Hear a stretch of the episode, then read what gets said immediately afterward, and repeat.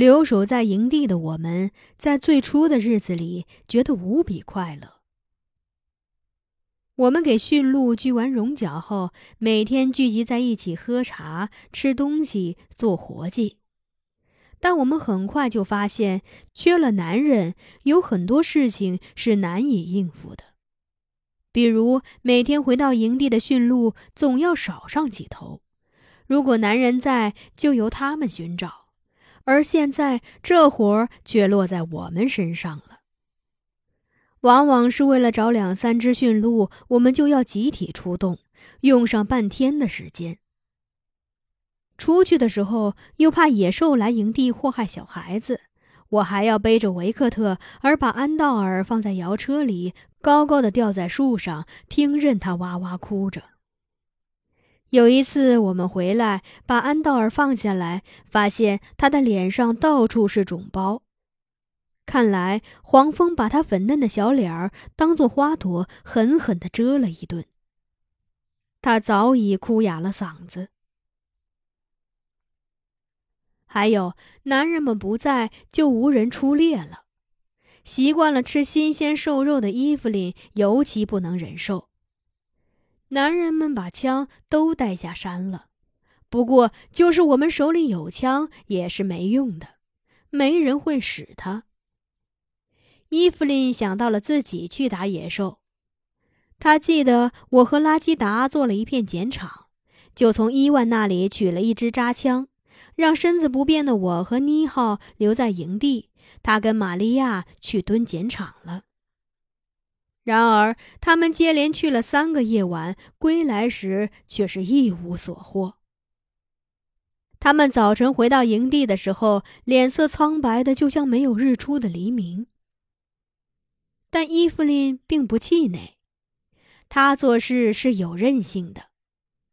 第四天的时候，她仍然跟玛利亚去蹲碱场。那天下了一阵小雨。而鹿最喜欢在雨后的夜晚出来，所以出发的时候，伊芙琳是满怀信心的。他对我和妮浩说：“准备好煮肉的锅吧，我的扎枪今天一定能派上用场。”伊芙琳没有食言。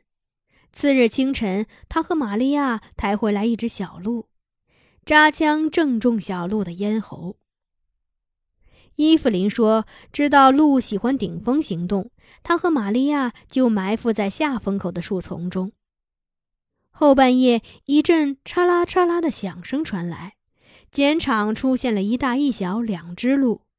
伊芙琳说，他之所以选择扎小鹿，是因为他在碱场中侧身对着他，他的脖颈正好成了靶子，而母鹿是背对着他的。”玛利亚说：“伊芙琳抛出的那支扎枪就像闪电一样，唰的一声飞向小鹿，小鹿一个跟斗栽倒在碱场上。”玛利亚兴高采烈诉说的时候，我却觉得一阵阵心痛，因为我在那片碱场受了孕，我不想让一只母鹿在那儿失去它的孩子。我们搭了一个三角棚，割下鹿头，挂上去封葬，然后取出内脏，把它们挂到西楞柱里祭马鲁神。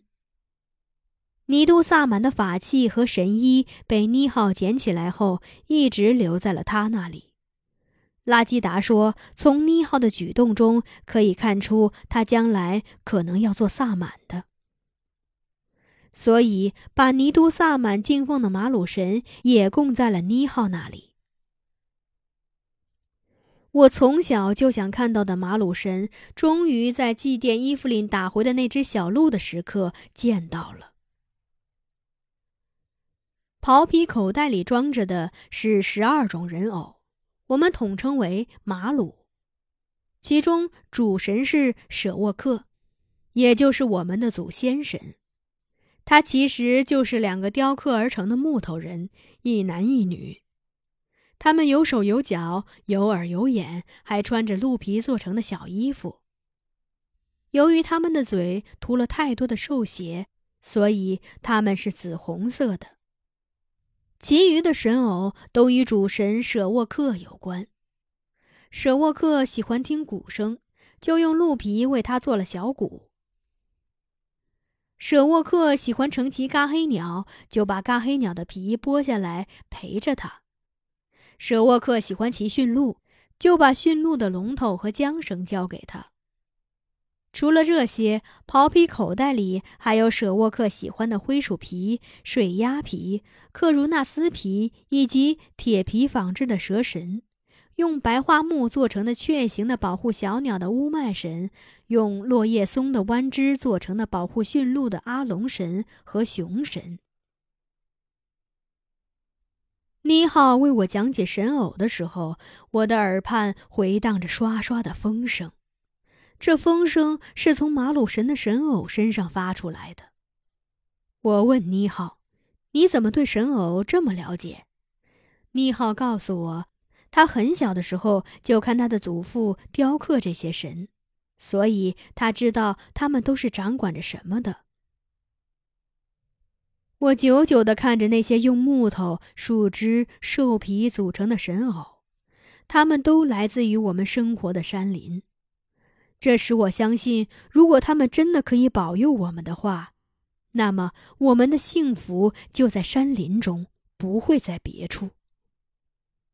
虽然它们不如我想象的那么美丽神奇，但它们身上产生的那股奇妙的风，却让我的耳朵像鸟的翅膀一样一扇一扇的，使我对它们满怀敬意。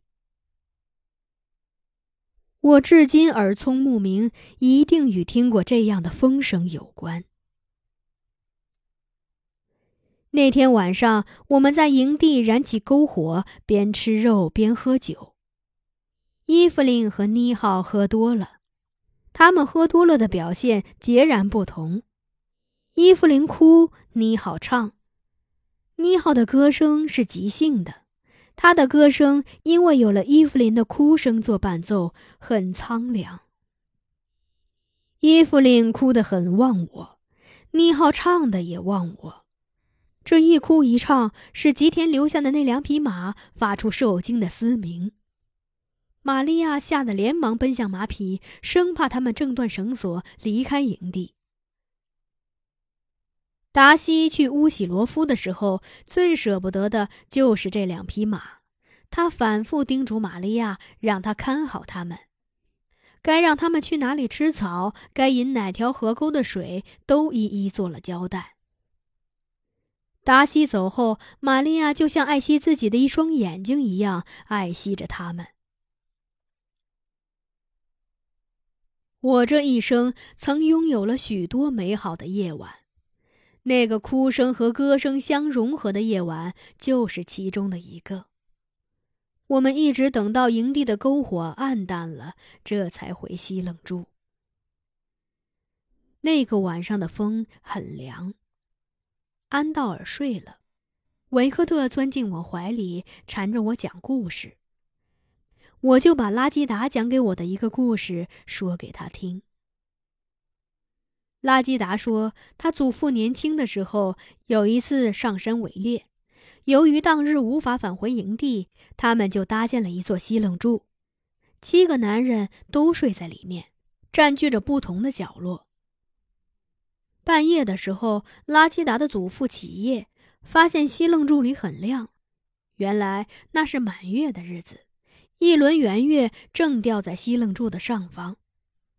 他看过月亮，在低头打量那些睡觉的人，突然发现大家睡得千姿百态的，有的像老虎一样卧着，有的像蛇一样盘着，还有的像蹲仓的熊一样蹲立着。拉基达的祖父明白了，人们在月圆的日子显形了。从他们的睡姿上可以看出，他们前世是什么。有的是熊托生的，有的是虎，有的是蛇，还有的是兔子。维克特问我：“阿玛的祖父是什么托生的呢？”我说：“他醒着。”就不知道自己睡觉时是什么样子了。维克特说：“那我今晚不睡觉了，我要看看俄尼是什么托生的。”我笑了，对他说：“月亮没圆，你是看不到额尼的前世的。”我抱紧维克特，望着西楞柱顶上的星星，是那么的想念拉吉达。星星闪闪，月亮弯弯，百花树里微微作响，情意绵绵，心在惆怅。我的爱呀妈，送我上山，雪花飘落，猎场在召唤，猎人要坚强，祝福我吧。多少雨吹响，花瓣要出发。